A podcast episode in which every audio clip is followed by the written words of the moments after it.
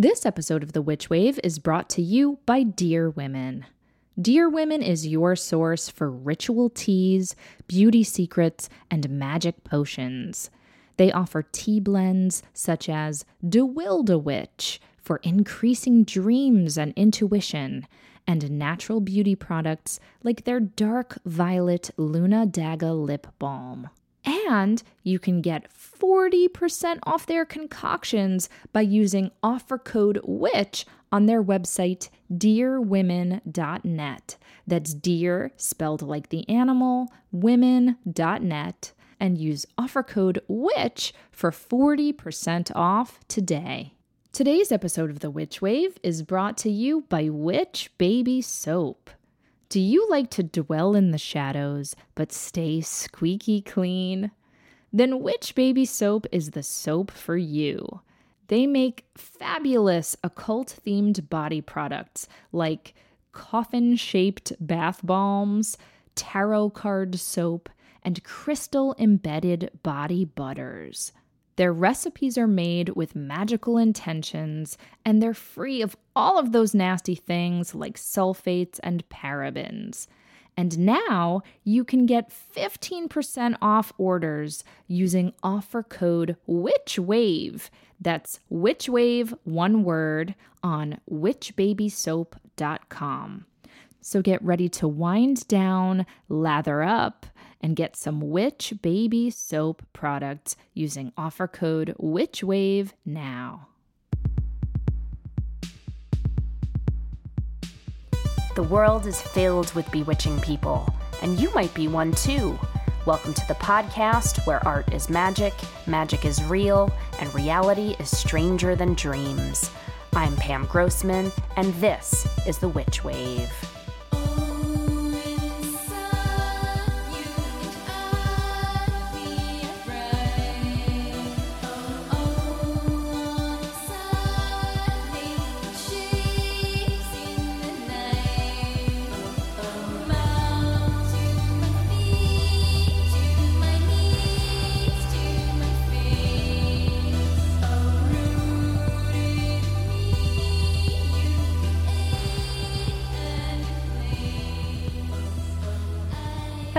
And welcome to the Witch Wave.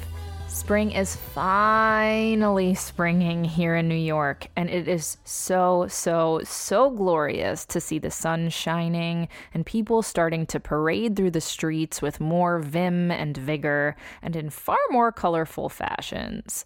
The cherry blossoms are going crazy here this week, and for me, that's always a sign that the holy day of Beltane is just around the corner. That's right, Beltane is on May 1st, and it is such a lovely day to celebrate flowering, fertility, love, lust, and sweetness in all its forms. You might be familiar with the version of Beltane or May Day that has people circling ribbons around a maypole in a sort of phallic dance. You might have seen it on Wicker Man. I hope that if you do some maypole dancing, you do not suffer the same fate as the protagonist in Wicker Man. But I digress. In ancient Rome, landowners would encourage sex in their fields on Beltane, as they believed it would encourage a good harvest later in the year. Some people in the pagan community have expressed discomfort with this holiday because they believe it to be so heteronormative and so focused on coupling and, well, boning. But there are so many other ways to celebrate this holy day. Beltane is a day of feeling awakened and aroused in all kinds of ways, not just sexual. It's a day for being in love with the blossoming of the world. It's a time to celebrate our lust for life. The word Beltane comes from the Celtic sun god Bel, whose name means bright one or shining one, and the Gaelic word Tain, which means fire.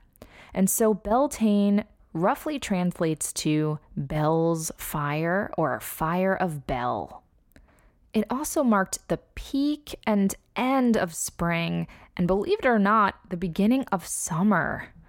Bonfires are traditionally burned for Beltane to honor the sun's ascent and encourage solar warmth and light.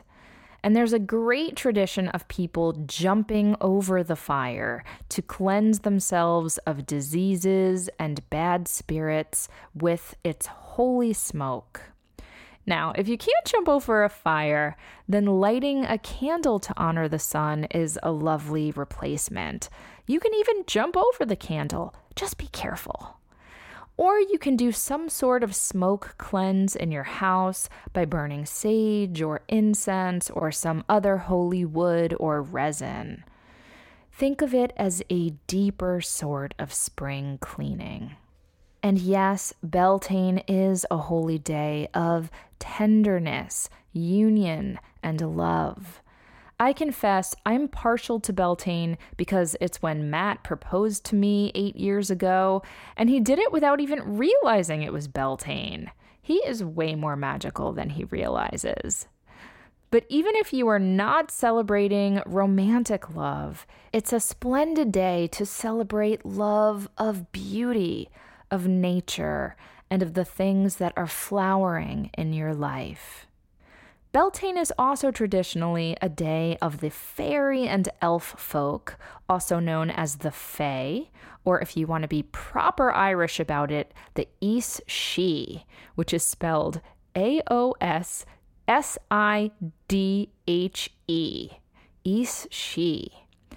Now, unlike the cute little cartoon fairies that many of us grew up with, these fairy folk could cause all sorts of mischief if they weren't properly honored, appeased, or protected against. Traditional fairies were said to originally look like ghostly or astral beings.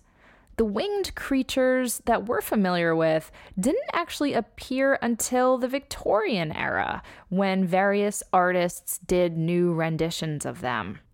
Whatever their appearance, the fairies or the Sidhe were tricksters. You had to be careful what you wished for from them, and you had to be vigilant against their pranks and disguises and theft. However, they were also sources of immense magic and wonder. The great enchantress of Arthurian lore, Morgan Le Fay, was said to have derived her powers from the fairy folk. And King Arthur himself, in some tellings, is said to be buried in the fairy realm. Virtually every culture has trickster characters, from Coyote in Native American tales to Loki in Norse mythology to Yoda in Star Wars. They are characters that, despite their tricks and deceptions and confusion, or maybe because of it, are here to teach us sacred truths. Lewis Hyde, author of the book Trickster Makes This World, describes tricksters as boundary crossers. He writes, quote, "The trickster myth derives creative intelligence from appetite.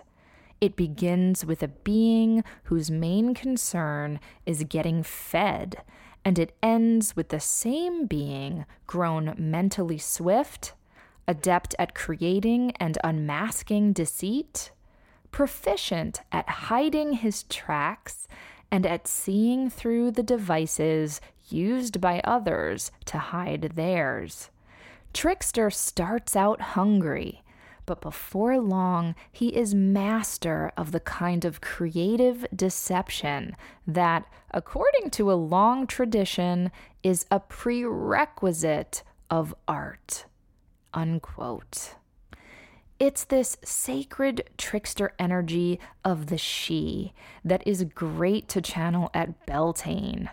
Clowns, shamans, bards, and other beings have always used humor and trickery to help keep their communities aware, alert, and awake.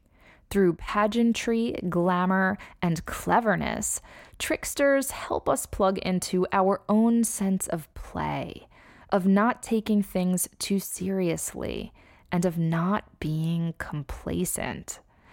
So, this Beltane, I hope you have fun with illusion, levity, and delight.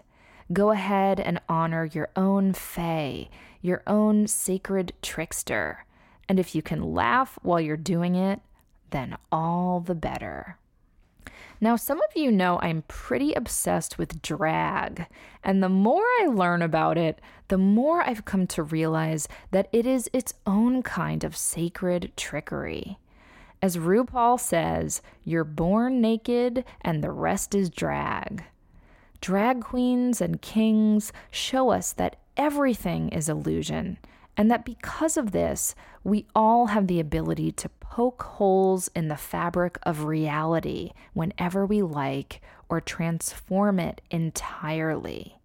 It's its own sort of witchcraft an act of shape shifting that entertains us, challenges us, and teaches us using the tools of glitter, glamour, and lace front wigs. And that's why I'm over the moon that on this episode I get to speak with Louisianna Purchase, drag witch extraordinaire. We discuss drag as magic, as well as Louisianna's boundary crossing identities as a practicing witch, a fierce queen, and a queer man with a penchant for the dark arts in all their forms. But first, let's check and see what's come through on the Witch Wire. Who is it? Witches. Michelle writes, I live on a sweet little farm in rural Appalachia and enjoy tending a small flock of chickens and also goats, a horse, and a German shepherd. After three years of free ranging my chicken flock with no incident, I've just dealt with the first fox attack on the farm, which took the life of one hen and seriously injured another. I am currently nursing the maimed hen through her injuries, and her outlook is guarded. I am frustrated and heartbroken to say the least, and I feel very threatened by this bold and brazen fox. After reflecting upon the incident, I cannot help but think this may in part be my fault. I'm coming out of a particularly bad winter in which my depression has taken a serious toll on my mental health and well being. This year has been particularly rough, and I've indulged my illness by letting my thoughts go to very dark places. I think in doing so, I may have welcomed this negative force into my life and onto my farm. I find this particularly disconcerting as I've always been drawn to the fox and have considered it one of my familiars. Beyond improving predator protection through traditional means, I immediately began searching for a protection spell that specifically relates to flock protection. Do you know of any guides available for the use of sigils in ritual? Ooh, oh, Michelle. Okay, so there's a lot here that I want to talk about. Um, I hope your chicken is doing all right. I'm sending her lots and lots of love and healing energy. But I want to start off first by acknowledging what a badass you are, living in the country and farming and contending with creatures both domesticated and wild. As a city mouse myself, I am in serious awe of you. So let's get down to brass tacks regarding your question. There are actually two things that I want to address in your note. And the first is this idea that you have that this fox attack on your chickens is your fault, or that your depression and dark thoughts have somehow caused this to happen. Now, I completely understand why you might draw that conclusion. We all hear this law of attraction, you get what you put out there message in lots and lots of places. Um, there's that book, The Secret, that popularized it. Um, in very broad strokes, karma is you get what you put out there. Um, or even in the Wiccan message, which states that what you put out into the universe with your magic will come back to you threefold. So I totally, totally get why you might be concerned that you've somehow manifested this in your life. And I totally agree that when we're focusing with great intent on an outcome or a vision, sure, that energy can come back to you and hopefully in great and amazing ways. But let's say you were focusing on hurting your neighbor's chickens or crops or your neighbor, and then this happened to you. Okay, maybe I'd agree that you had it coming. But let's be clear sometimes shit happens. No matter who you are in this life, you are going to have hardships and rough times and surprising and sometimes horrible crap come at you out of the blue. It sucks. And yes, we have to figure out how to deal with it, and if possible, sure, how to prevent it from happening again. But sometimes this stuff is entirely out of our control. I don't believe that you caused this fox attack, any more than I believe that when people get cancer or hit by a bus or stub their toe, even, that it's necessarily always their fault. We all have bumps in the road, sometimes huge Appalachian mountains in the road that we have to navigate. And I believe those bumps are here to teach us something. Those mountains are here for us to climb. I wonder if there's a way you can reframe this metaphorically or spiritually. Today we're discussing sacred tricksters, and the fox is definitely one of those. Maybe it showed up to teach you something, especially since this is an animal you feel a kinship with. I'm wondering what message you can draw from it. If you relate to the fox, perhaps it is that you are sometimes your own worst enemy and need to stop attacking yourself.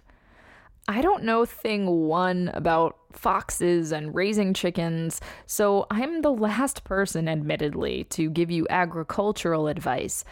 But perhaps there is a way you can lovingly feed the fox something else or set up a lovely altar for it somewhere else outside that will both attract it and honor it and keep it away from your chickens. Or hell, maybe you just need to fortify your henhouse in the same way you need to fortify yourself against the predatory voices in your head. I don't know the exact answer here, but I do know that in the times when we're struggling, whether with depression or self abuse or sickness or whatever, these are the times when we need to approach ourselves with the most compassion and tenderness. You did not cause the fox to attack your chickens any more than you caused your depression.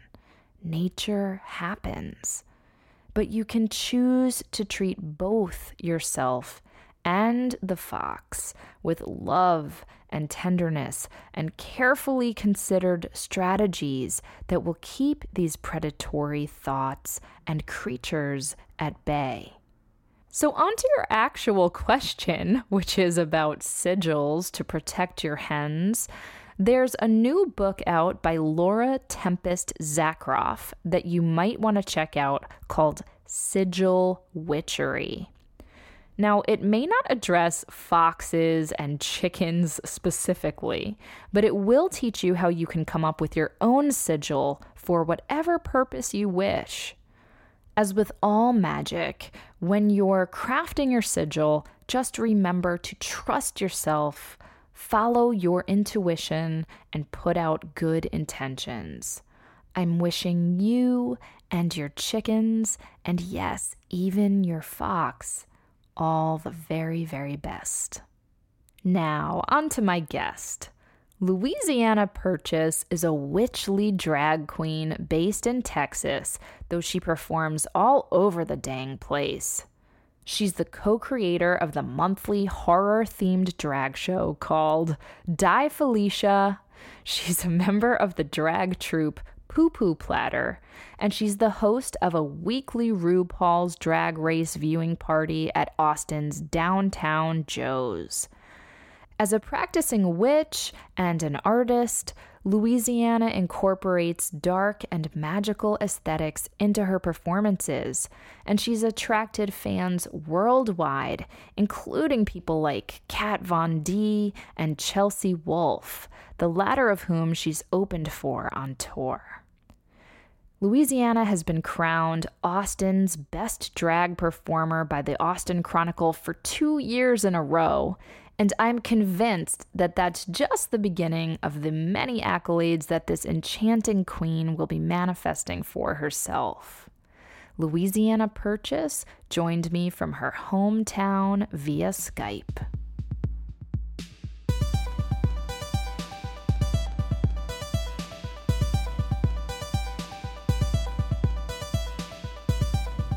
Louisianna Purchase, welcome to the Witch Wave. Hi, I'm so excited to be here. I am just thrilled beyond belief that I get to talk to you, especially because you and I have been circling each other for many, many years online, but we've never actually met or, or spoken. So it's a delight to finally get to do that. Same here. Yeah, we've known each other online for quite a while, and uh, I'm so excited to do this. I'm excited to talk with you. Yay! So, I want to dive right on in. Um, certainly, we're going to talk a great deal about drag. Like, probably everyone else you talk to, I am a RuPaul's Drag Race aficionado, obsessive weirdo.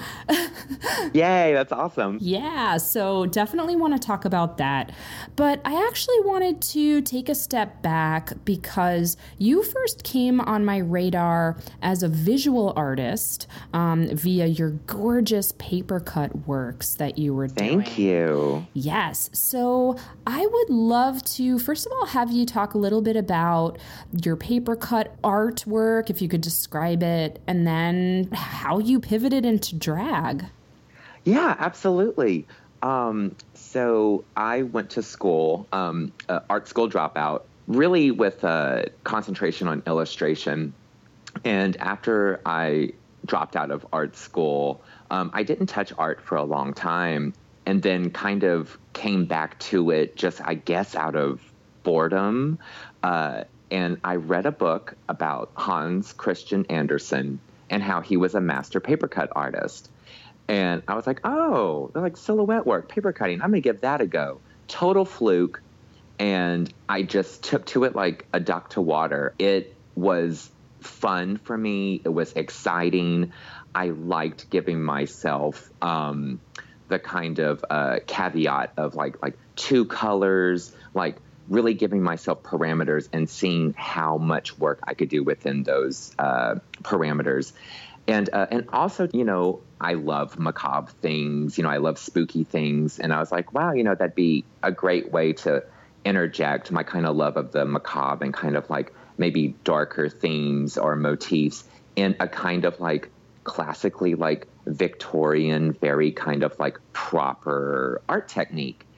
And so I did that for years and, you know, had the great fortune to like show my work in galleries and Yes, I got to show your work in a show called Lunation several years ago about the moon and I loved your piece so much it's now hanging on my wall. I was looking around our apartment.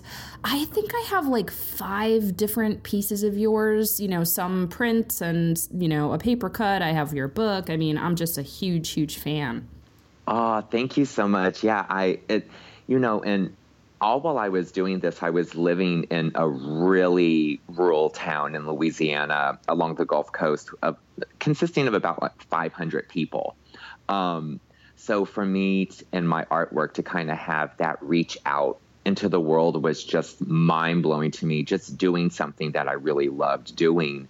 And I continued uh, doing paper cuts for, for many years and you know, commission work and I got to design, you know, tour t-shirts for like Marissa Nadler and, you know, all these great opportunities and, uh, you know, doing something that I love. And uh, was very happy and content doing that.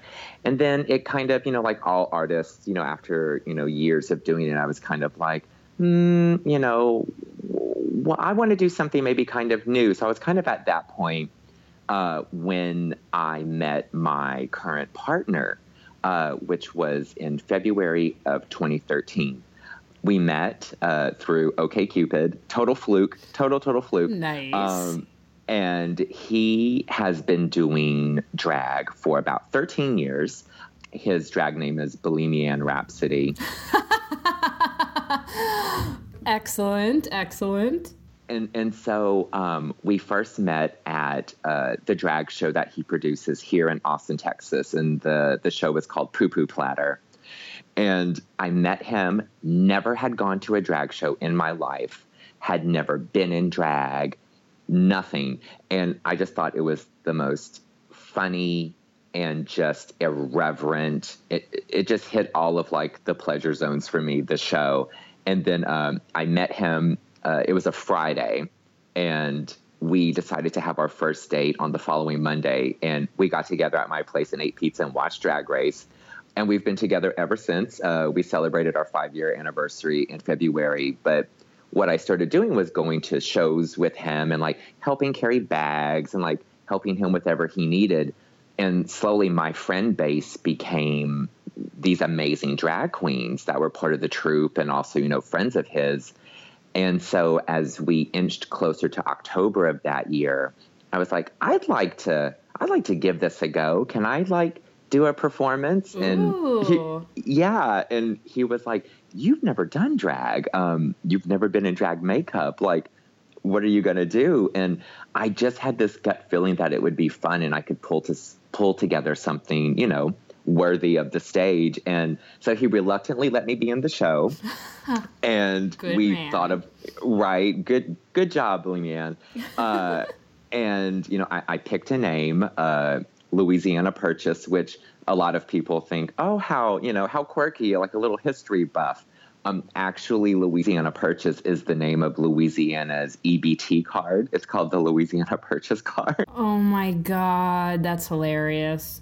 So I'm named after the food stamp card of um, uh, Louisiana. Uh, when I lived in Louisiana, you know, I was on it. I was on the card. So you know, uh, you know, no shade towards that. But um, everyone thought it was really funny and I, you know, picked my song to make my debut, and I performed a track by Pharmakon, and it was called "Crawling on Bruised Knees," and it was like a six-minute track, and I had set Bible on fire and vomited blood, and you know, did all these like wild and crazy things that I thought was like really fun and like really exciting, and the crowd just was silent. They were so freaked out and shocked.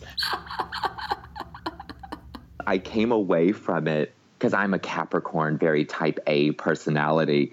And I walked away like, oh, I felt like I had no control on stage. Like I, I didn't like it. I don't I don't like this. I don't think I want to do this. Okay. And and everyone was like, oh, okay, you know, well, you know, you gave it a go. November comes around, no drag. And then December pops up and one of the members of Poo Poo Platter uh, was going to do a number and wanted uh, to do it as a duet. So she asked me, "Would you please be my duet partner?" And I was like, "Uh," and she's like, "It would be really fun." So I was like, "Okay, you know, I'm not like the eyes are not on me. This is not my performance. You know, mm-hmm. it'll be mm-hmm. fun. I'll be like a fun addition." And then the bug bit me, like hardcore after that performance, and I've not taken a month off of performing since then. So I've been doing drag nonstop since December of 2013. How fabulous. And you know, I I remember when you started doing drag and I was really excited about it because, you know, in my I wouldn't say hugely extensive knowledge compared to a lot of other drag fans, but in in my knowledge base, it strikes me that there aren't a ton of queens and maybe this has changed, but aren't a ton of queens who really stick the landing in terms of having, oh, this is going to be shady, but in terms of having taste and a dark kind of magic aesthetic. I mean, certainly Sharon Needles like had a bit of a witch vibe and Sasha Velour has a bit of a witch vibe, but I think of you as really more in that and not to pigeonhole you, but but you really do kind of hit all my pleasure buttons when it comes to the witchy, the gothic, the occult. I mean, certainly there's some retro aspects that I've picked up on too, but I was so excited to see Louisianna be born? Yeah, I I definitely um, you know I can preface the kind of how I got into drag story with um, I had started watching the season of Drag Race. My first season, viewing it was Sharon's season, mm-hmm. and she definitely I was like, oh my god, like this like spooky queen, you know, came, you know, just appears on, you know on this great show and like you know wins the crown and it definitely gave me kind of a little bit more um uh, kind of like drive to like well if she can do it i can too and thank you for all the compliments as well. Um yeah i i definitely approached drag from a visual art you know kind of uh viewpoint where you know in drag, you know, more is more. You know, you have the baubles, the rhinestones, you know, the big hair. And I approached it really with a sense of like wanting to keep Louisianna very edited. Mm-hmm. Um, like really kind of clean looks with still keeping it within like the kind of like really macabre noir realm and mixing it with, you know, my other influences too. But again, not to be like super shady here, but you know, a lot of queens that you see in the quote unquote like horror realm are doing like kind of like spooky drag. Yeah, it's very monstrous. It can be a little gory, which is cool, but it's it's not totally my thing. Right, and it, it sometimes it comes off like a little, you know, no shade to Hot Topic, but it comes across like a little like ah, you know, Halloween. hot topicy yeah. mall kind of like. And I was like, how can I take what, what's a huge part of me, you know, this love of like, you know, kind of like darker themes and darker elements, you know, and especially, you know, aesthetic wise. How do I take that and really make it something that that feels organic and also feels exciting to me? And the fact of just like keeping it very edited and clean and maybe drawing from aspects and influences that were maybe not as obvious you know, like one of my favorite aesthetic visual influences are the Jean Rollin vampire films, mm. uh, Fascination and uh, Lips of Blood. And, you know, the, the women were just, you know, had these, you know, beautiful hair and wore these beautiful gowns or like in these like sheer like capes and robes. And, you know, the antithesis of like a hot topic or like more is more aesthetic and I was like, you know, that's the that's the field I want to like plow. That's that's the direction I want to go is 60s, 70s kind of horror. You know, the ladies were glamorous vamps and I was like, okay, that's what I want to do. That's that's that's the sweet spot for me and in the in the world of dragon, especially here in Austin, there were absolutely no other queens doing that. There were definitely spooky queens and queens that were kind of in the same realm, but no one doing exactly what I was doing here. And I think I can attribute that to catching people's eye when I first kind of like came out the gate. Absolutely. But it's also that, again, taste level. And I'm very biased here, but you know, even the songs that you choose, they're by these incredible artists. I mean, I, I was just going through some of your videos online, and it's, you know, it's Stevie Nicks, it's Siouxsie Sioux, You've done drag tributes to Tori Amos. It's, you know, Cocteau Twins, Chelsea Wolfe, on and on and on. You know, it's not just the kitschy stuff. And I love the kitschy, campy stuff, don't get me wrong. But I love that you have this, like, very witchy kind of dark and very contemporary aesthetic. I think it's so, so captivating. Thank you so much. Yeah, music is a huge part of my life. I was in a band many years ago, and music has always been, even in my visual art, um, music has always been a huge influence. And I've had the great opportunity to work with a lot of my favorite bands and, and musical artists and so yeah i have a i have a pretty good um, musical taste level if i do say so myself um, And I've also been really fortunate to open for a lot of my favorite bands and perform at concerts, which here in Austin, definitely I'm the only queen doing that.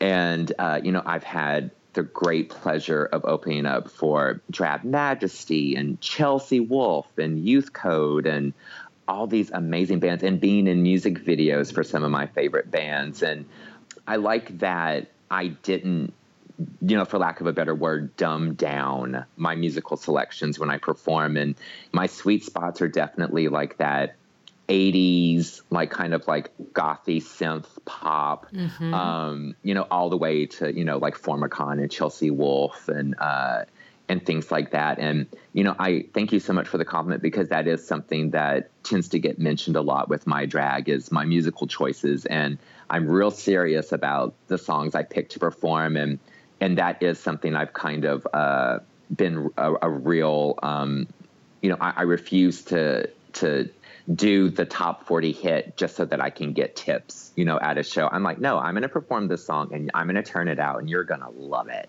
Yes. Well, it's obviously working for you. And we're going to take a quick break, Louisianna, but I want to talk more specifically about drag and illusion in just a moment. Today's episode of The Witch Wave is brought to you by Blood Milk Jewels. I have loved Blood Milk for years because each piece of their jewelry has a story that adds to its aesthetics and talismanic qualities. Their designs are inspired by seances and surrealism and shadowy goddesses and so many more of my favorite things. They use materials like sterling silver and natural crystals and gemstones such as moonstone, labradorite, and onyx, and so each piece is crafted to be psychic armor. I also love that they've been handmade in Philadelphia using local resources since 2008 and that it's a female owned and operated company. So check out bloodmilkjewels.com and adorn yourself with dark, sparkling beauty. Welcome back to the Witch Wave. Today I'm speaking with drag queen Louisianna Purchase. Hi. Hello. So, Louisianna, this is the Witch Wave podcast, as you know, and I am guilty, of course, of looking at everything through the lens of witchcraft, but the more I get into drag, the more parallels I see between drag and witchcraft. Um, and and I know RuPaul famously talks about the drag queens as the shamans and the tricksters and the sacred clowns of today. And so I'm wondering do you see parallels between magic making and drag, especially given a lot of your, your prior interests and art motifs? Absolutely. And I, you know, definitely am very proud to say, you know, I am a practicing witch. I have everyone who knows me, who's friends with me, you know, knows that and I definitely see a lot of parallels. Um, and I am so excited to talk about this because I never get asked about this stuff. so, you know, what drag queens are doing, you know, we're we're physically manifesting. We are changing ourselves into what we're changing the air around us and we're changing our physical appearance and creating magic and producing another world and and you know in and on stage and creating an atmosphere for people and I talked, I spoke with a drag queen, a really good friend of mine from Portland, and uh, she was saying how in some areas of witchcraft, drag queens and you know like feminine men are, are kind of like the gatekeepers because you know we might have male bodies or you know present ourselves as male, but we also have that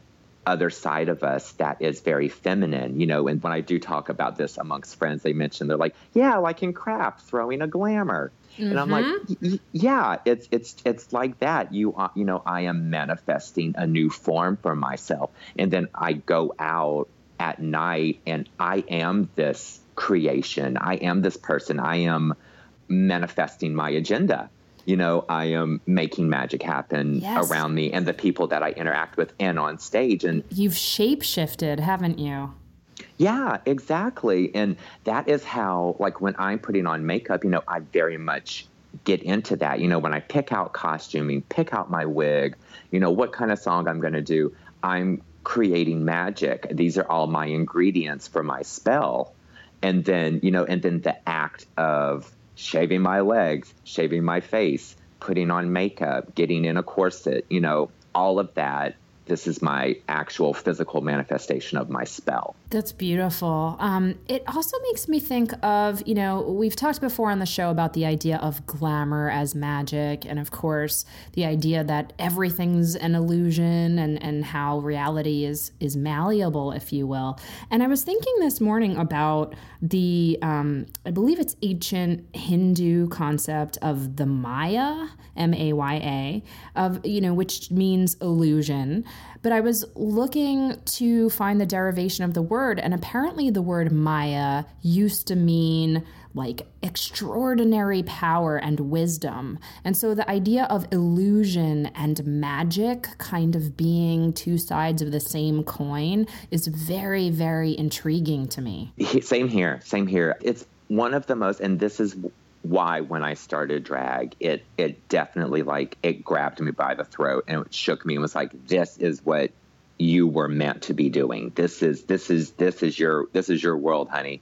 Um, yes. Was that especially in the early days when I didn't really have you know like my makeup skills have improved since when I first started, but you know just just the acting of this going into drag very naively, knowing really nothing about it, and just kind of like magpieing my way and like grabbing bits and pieces and like forming my character. It was all very um, my approach and, and, my beginnings in drag was very deliberate and specific you know and, and, i just see it all as like gathering your ingredients for for spell work and also, you know, whenever we go out, you know, whenever I am, you know, full done up, you know, Louisianna purchase, and I go out and you and you can see whenever people approach you the, the the actual tangible magic that is happening. And, you know, people come up and like shake your hand or, or want a hug or a photo and they're just entranced by you in your drag queen form. And mm. it, it all is just magic to me. It is, you know, and then you know you come home and you take off the lashes and you wipe off the makeup,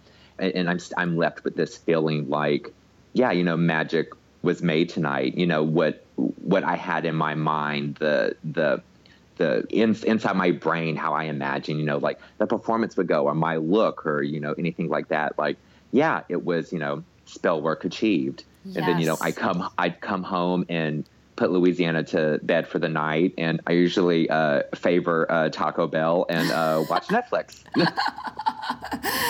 like a good witch does. So I was also thinking about how with witches, many of us take on a magical name. Sometimes it's a secret name, sometimes it's a name that's used only in our coven, but that struck me as another similarity and and the idea too of like wearing your ceremonial garb. I mean, same thing, you know, when I'm in coven or I'm gathering with people or I'm doing a ritual, it's the space has shifted. I've transformed myself.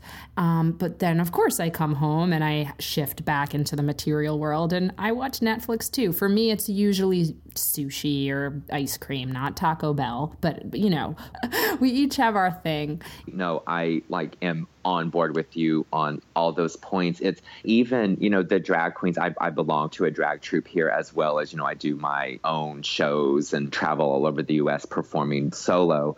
But, you know, we're sisters. We're drag sisters. My best friend and fellow drag queen. Uh, she performs as Zane Zena.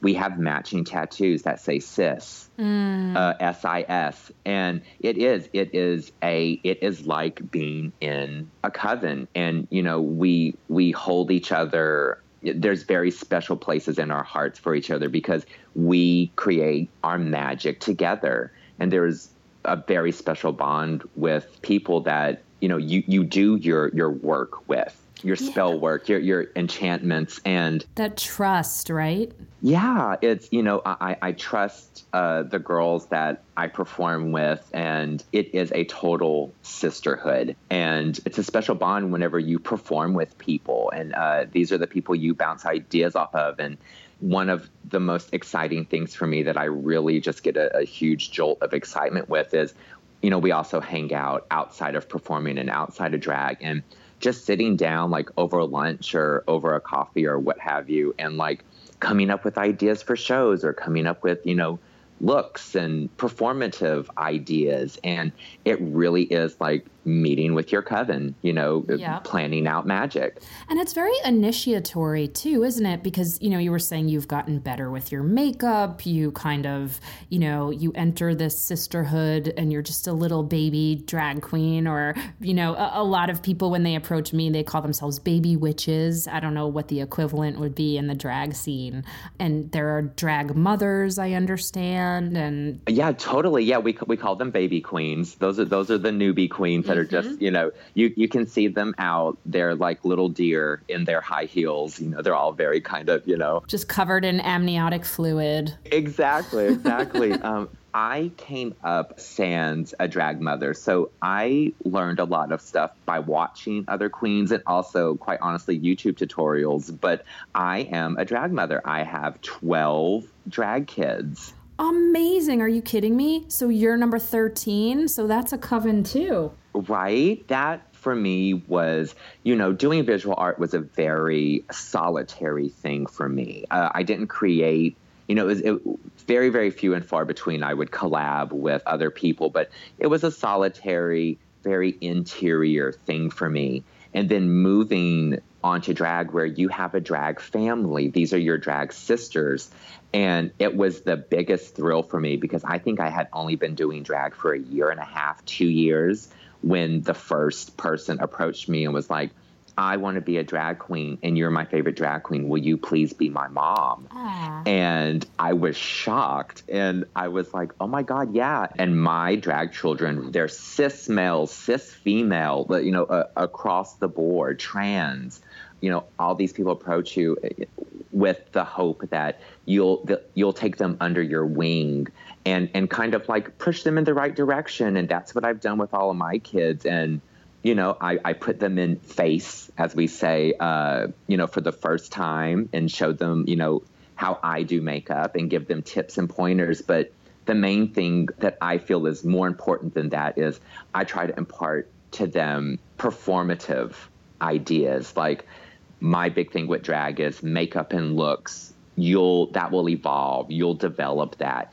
What you need to do is connect with an audience. I teach them kind of, you know, the the for me what is the most magic about drag? And that is going on stage creating an atmosphere for your audience and having them be completely enveloped in your world for that three to six minutes, however long the song is. Oh, that gives me chills. That's so, so beautiful. And it, it gets me right back to that illusion point. Like I was thinking about um, drag queens as sacred tricksters. And you know in, in, mythology like in norse mythology there's the god loki. In native american mythology there's coyote. I mean i would say yoda in star wars is a trickster. And it, it's that idea of humor and irreverence um, to show us that like everything is an illusion. And yet there are great truths that come out of that right Exactly, exactly. And you know, it's it's funny, you know, when, when you try to, I guess, look at it logically, is that you know, I performing in Louisianna like as an actual human being, like doesn't exist, you know, so much like in the physical plane. You know, she is definitely me, you know, and I'm I'm the vessel for her. But um, yeah, it's you know, it that so correlates with drag is what is reality? Reality is is what you make it. It's your reality. And that is I guess kind of like one of the essences of drag and and of magic is convincing that audience that this this is reality. Like this is my world and convincing them and showing them and having them enjoy it and having them be into it.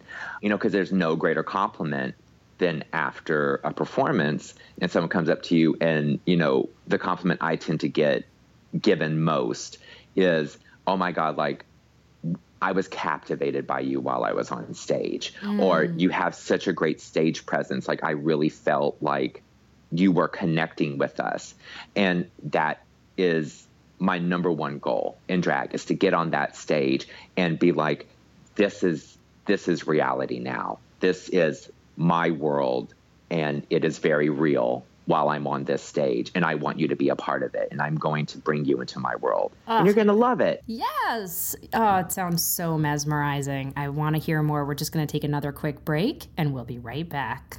This episode of The Witch Wave is brought to you by Zouz Incense. They make exquisite hand rolled incense cones with natural ingredients sourced from five continents, and they never use synthetics or charcoal. I've fallen nose over heels in love with their many magical blends, such as their Moon Mix, which is made from myrrh, sandalwood, and orris root. Go to zouzincense.com, that's Z as in zebra, O U Z as in zebra, incense.com, and use offer code WITCH to get free shipping on orders over $20. Let Zouz Incense transform your space into a sanctuary. Welcome back to the Witch Wave. Today I'm speaking with Louisianna Purchase, drag queen from Austin, Texas. So, Louisianna, you were talking about transforming your audience and bringing them along, you know, in this really bewitching, captivating kind of spell casting way. But I, I am curious how do you find yourself changing or transforming? Like, d- does Louisianna bring out something different in you? Are you connecting to some kind of divine feminine energy? How do you how do you kind of make sense of Louisianna and your non-drag self? Such a great question. Well, first of all, being Louisianna, having the the the facade of Louisianna and getting to develop her and getting to live in her world has definitely just giving me in my own day to day life a lot more confidence and a lot more strength. You know, I, I kind of view being in drag or creating a drag persona is like, you know, as a queer kid, I loved um, uh, the women in comic books. Like, I, I was a huge fan of like the Huntress mm. and uh, and all these great female comic book characters. And and for me, creating Louisianna and being Louisianna, it's like it's a dream come true because I get to create the ultimate female archetype uh, persona for me. That yes. and, and and it's like I get to be a real life like you know superhero and so definitely it's given me just a lot more confidence in my day-to-day life. And also being Louisianna is has been such a cathartic and healing thing for me especially whenever like when i first got out the gate i was able to use her as a conduit to work through a lot of things on stage heal a lot of hurts celebrate a lot of private joys that unless you knew me personally, you wouldn't maybe necessarily get during the performance. But using her as a tool to heal. And then when I found my strength through her, then going, okay, well, she, you know, being Louisianna has, you know, it's healed these hurts. Now let's see where we're going to take her. Now let's see, now that we have that base kind of like good and solid, now let's see what she can do.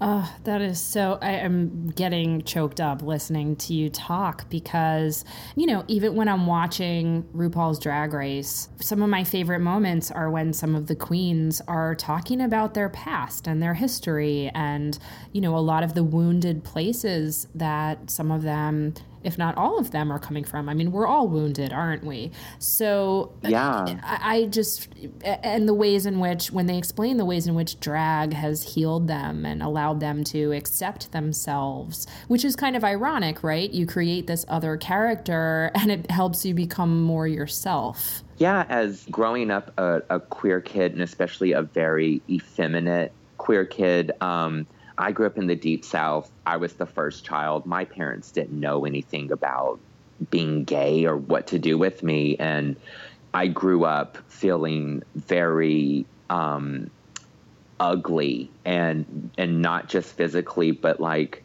all aspects of me were wrong. And um, uh, everything I wanted or dreamed of was wrong. And I was constantly told that. And I was told that, you know, I would never find love. And uh, and so you grow up with a with just like this this blanket of like shame and becoming a drag queen i'm celebrated for all of the things i was told as a child that were wrong with me mm-hmm. and i went into drag very probably at one of the darker darkest times in my life where i felt very broken just emotionally and as a person and drag hands down saved my life it saved me emotionally and it helped me develop into a much stronger, much wiser, and I feel uh, much more open to love and to give love. Uh, I think the first year I did drag, I would come home and probably cry after every performance because it was such an emotional release. Mm. And it was so surreal to me and just such a, um, I, I couldn't wrap my head around at the beginning, like that I was so celebrated for the things that I was told uh, were things to be hidden. I didn't have the best childhood and I didn't have the best uh, young adult life. And really felt like like lost. And so th- you know that's why i went into visual art was because i could escape into my own world. And i started doing Louisianna to escape. And she turned it all around. And now it is something to project and celebrate and have out in the open.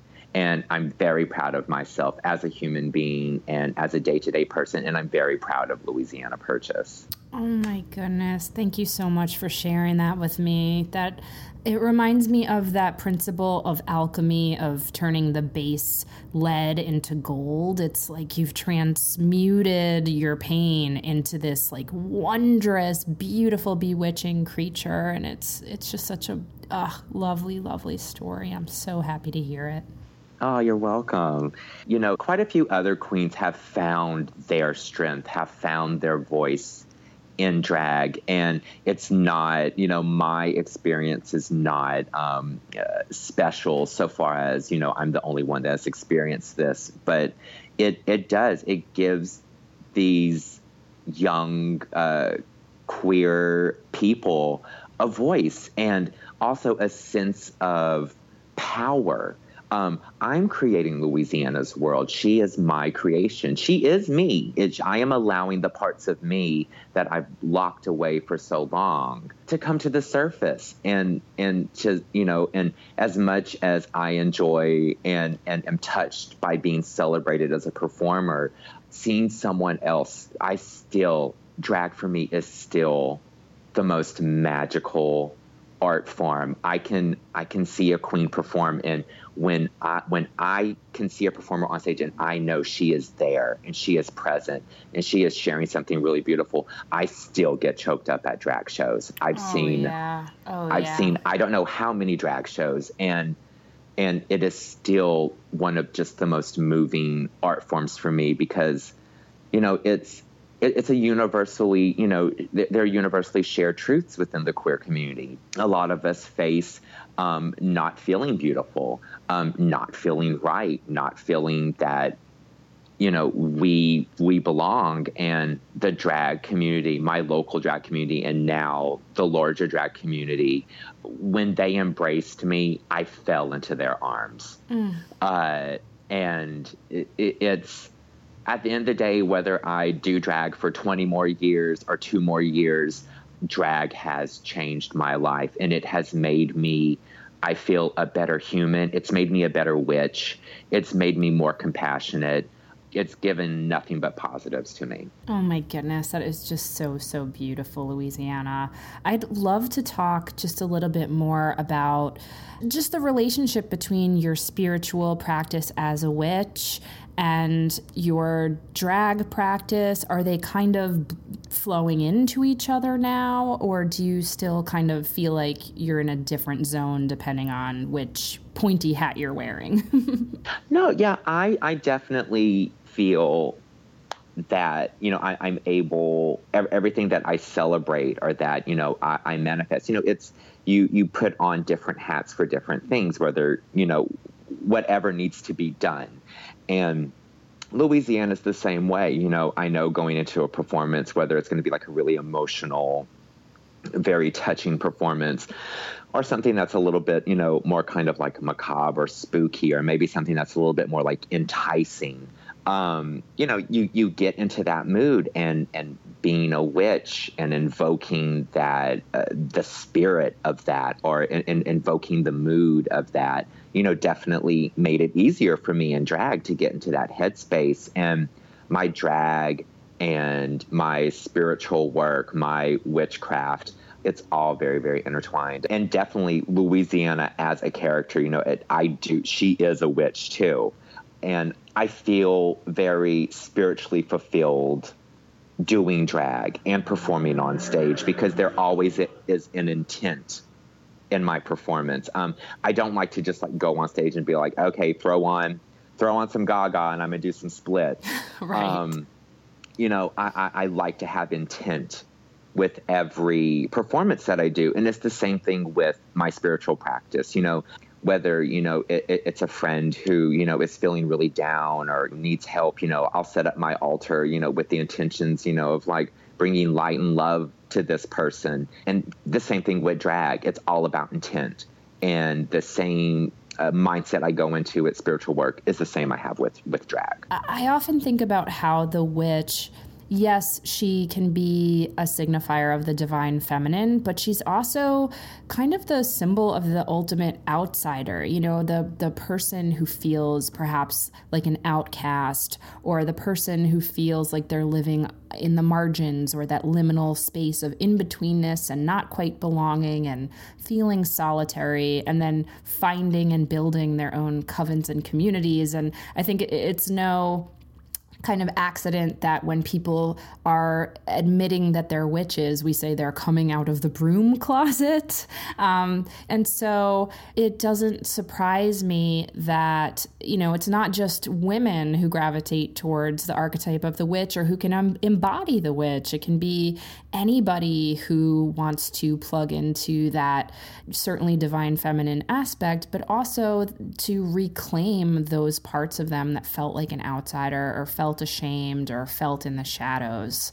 Does that resonate with you at all or It it definitely does. No, you kind of like hit the nail on the head once again. Um, you know, the popularity of drag in the like mass media notwithstanding, um, that's what drag queens are for their queer communities. We are the storytellers. We tell the truths. We heal the hurts.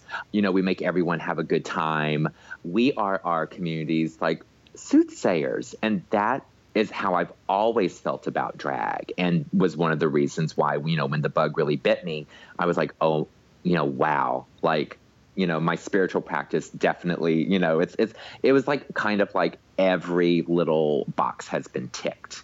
And for all intents and purposes, you know, yeah, drag is like kind of at the height of its like popularity, but you know, at the end of the day, when that goes away, you know, we still are, you know, we're the we're the witches for our community, and I can still walk down the street and get like called a name and still get you know harassed. So it's it's like it's still in some aspects underground. I think a, a man dressing as a woman is always going to be subversive because, or as long as the patriarchy is in charge of us all, you know? And that's a powerful thing is that, you know, especially with the state of the world right now, fem power is the most subversive, beautiful thing that you can use to, you know, take down the shackles. And when I say fem power, I think anyone can you know, I am also definitely a very vocal feminist and an inclusive feminist.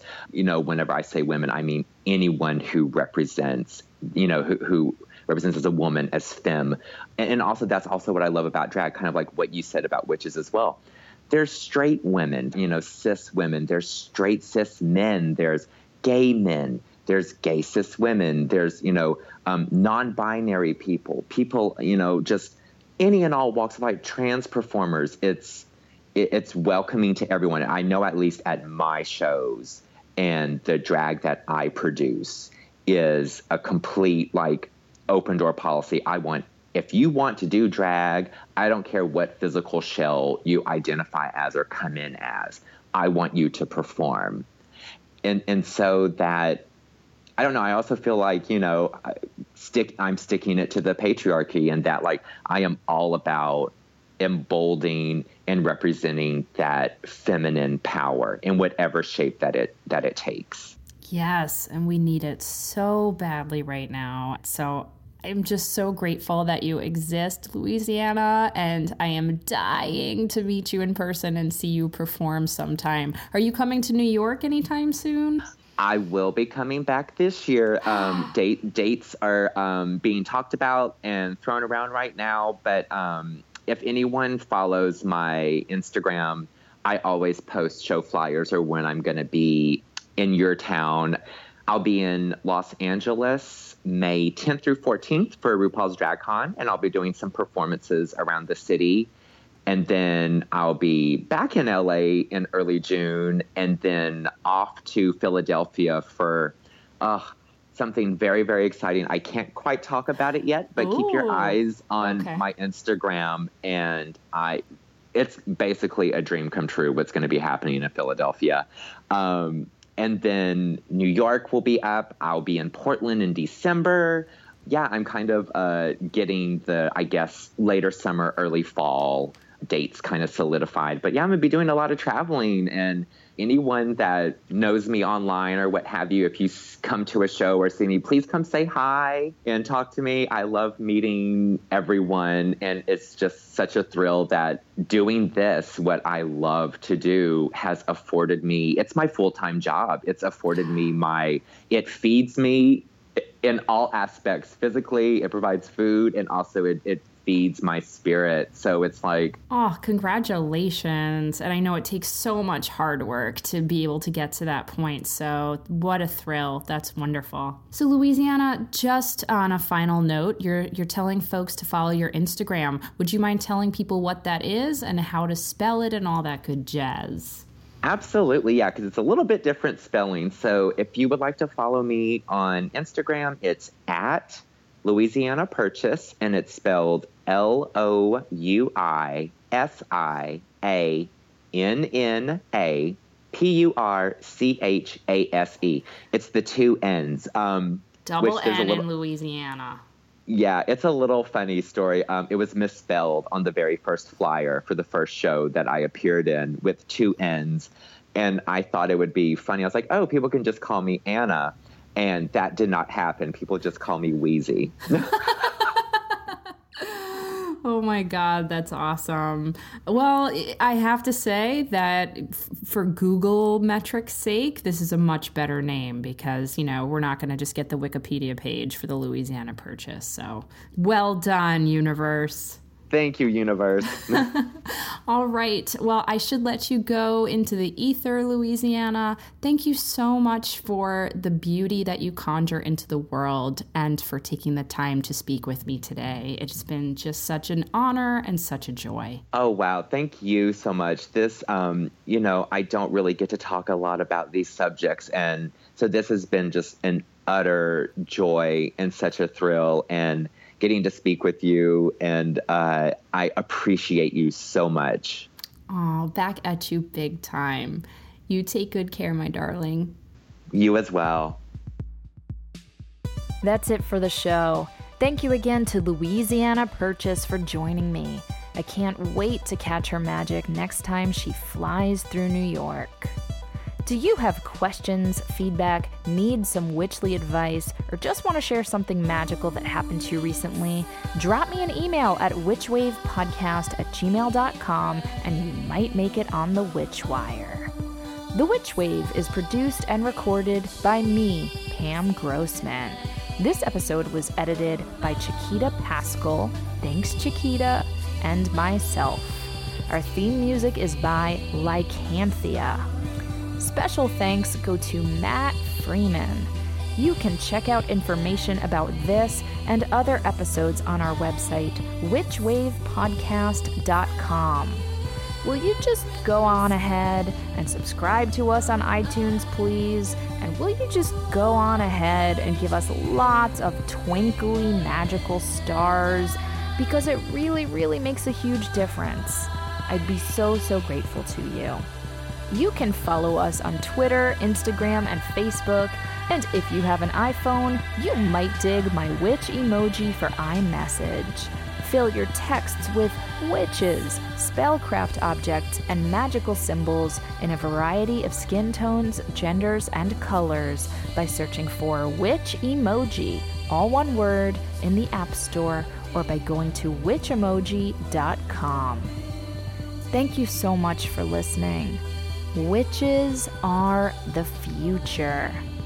I'll catch you next time on The Witch Wave.